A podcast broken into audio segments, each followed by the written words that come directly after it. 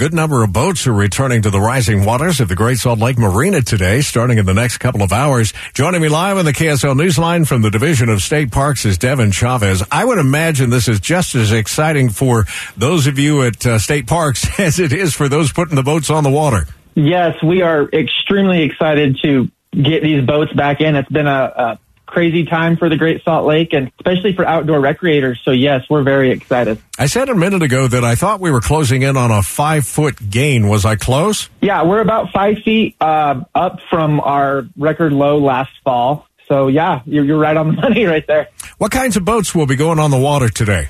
Uh, a lot of sailboats, uh, some smaller craft, some larger craft. We did some smaller uh, boats. We put those in about a month ago, and we were waiting for water levels to come up. So now it's time for those bigger sailboats that people are used to driving by the marina to see. Uh, we'll be putting in about 35 of them today, so only four of them will be remaining out, and those are the really big ones.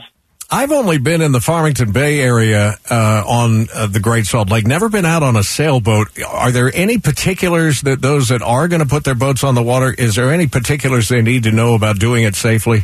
Know that water levels do continue to fluctuate. So before you do ever plan to go to the state park marina there at the Great Salt Lake or really any state park water body to always check launch ramp conditions before you go by visiting that marina's website, whatever marina you might go into. Uh, that way, if there's a low water level, if there's some work being done, whatever the case may be, uh, that those conditions will be updated. Because water levels do ebb and flow regardless of where you're at.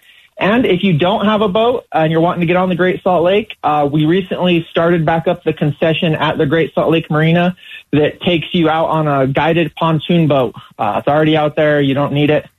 You don't need to have your own boat. So if you're wanting to get out there with us, come up, come and join. Is the water level pretty consistent, or are there channels out there that uh, boat owners need to be able to navigate? There are some uh, channels, especially once you're trying to leave uh, the marina. So we do uh, hope that anyone who is going out and launching out of the marina does know how to read buoy markers and things like that. So if it's been a little while since you've brushed up on your boating knowledge, uh, make sure you do that before you go out there because there are some rocks and some channels and some uh, areas that you will likely want to stay away from when you're going out there. But yeah, it's a big lake. Final question: How many boats uh, do you estimate will be put on the water today? Uh, today, we're hoping to get 35 out on the on the water today. We're going to be lifting them up with a big crane. We call it Crane Day, so it's quite a spectacular sight.